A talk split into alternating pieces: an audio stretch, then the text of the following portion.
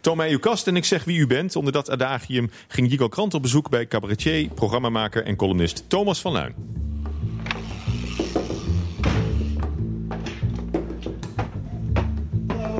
Hallo.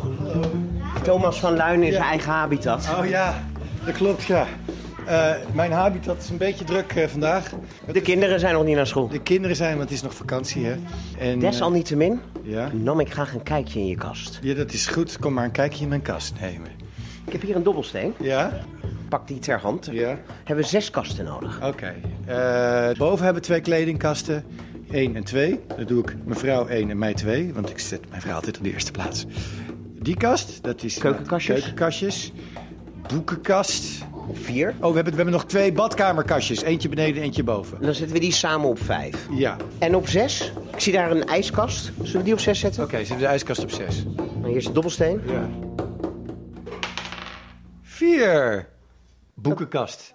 Oh god. Nou oké, kom maar. Dit is het verhaal. Deze muur hier was één wand met boeken. En op een gegeven moment had ik het erover met mijn vrouw dat we die boeken. Dat is gewoon, dat verzamel je gedurende een leven. En dat is allemaal verleden. Allemaal stoffig verleden. Een beetje gek van, van de ruimte die het innam.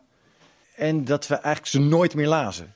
En toen hebben wij bijna al die boeken. We hebben eerst een mannetje van de Ramschelle langs laten komen. En daarna hebben we de boeken buiten gezet.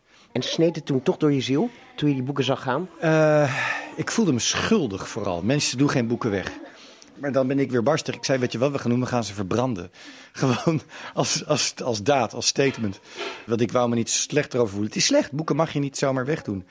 Eh, maar het was een grote opluchting toen al die shit weg was. En een paar boekjes bewaard, neem je mee naar de boekenkast boven. Die eigenlijk bijna alleen maar nieuwe boeken zijn. Of boeken die vrienden hebben geschreven. Of, eh, en een paar eh, pareltjes. En, en er zit nog een doos in de berging beneden ergens. Nou, ik wil wel één pareltje zien. Het boek dat iedereen volgens Thomas van Luin moet lezen. Oké, loop achter me aan. Deze heb ik wel drie keer gelezen, denk ik. The Winderbird Chronicle van Murakami. Surrealistisch. Niemand weet precies wat dat betekent, maar dit boek is het zeker. Wat is er zo leuk aan om iets te lezen wat je niet begrijpt? Eh, Want daar komt het op neer, toch? want jij kent het boek? Eh, Ik heb wel veel van hem gelezen. Ja. Iets als Norwegian Wood was redelijk te volgen, Ja. maar er was iets met schapen. Ja, klopt. En echt, ik begreep er helemaal niks van. Ik vond er ook niks aan. Nee, dat mag. Dat staat je... En nou, het is ook vrij kil eigenlijk vaak, omdat het zo afstandelijk is. Het gekke is van dit boek, en dat vind ik ook het enige boek van Murakami dat het echt heeft... is dat je het gaat geloven, dat het onmogelijke zich afspeelt. En dat maakt het een heel cool boek. En dat maakt het zelfs zo'n goed boek dat je hem herleest en herleest. Ja, en eh, misschien wil ik hem nu zelfs wel weer lezen. Maar veel humor zit er bij Murakami niet in. Nee, de humor is nooit eh, de sterkste kant van de Japanners geweest. In de cultuur dan.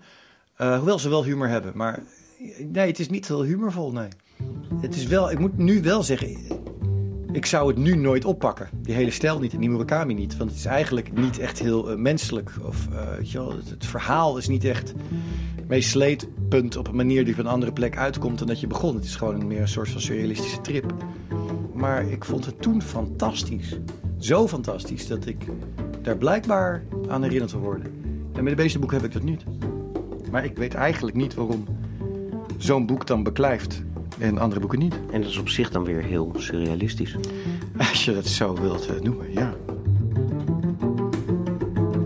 Thomas van Luin hoorde u over zijn herleesboek De Opwindvogelchronieken van Haruki Murakami.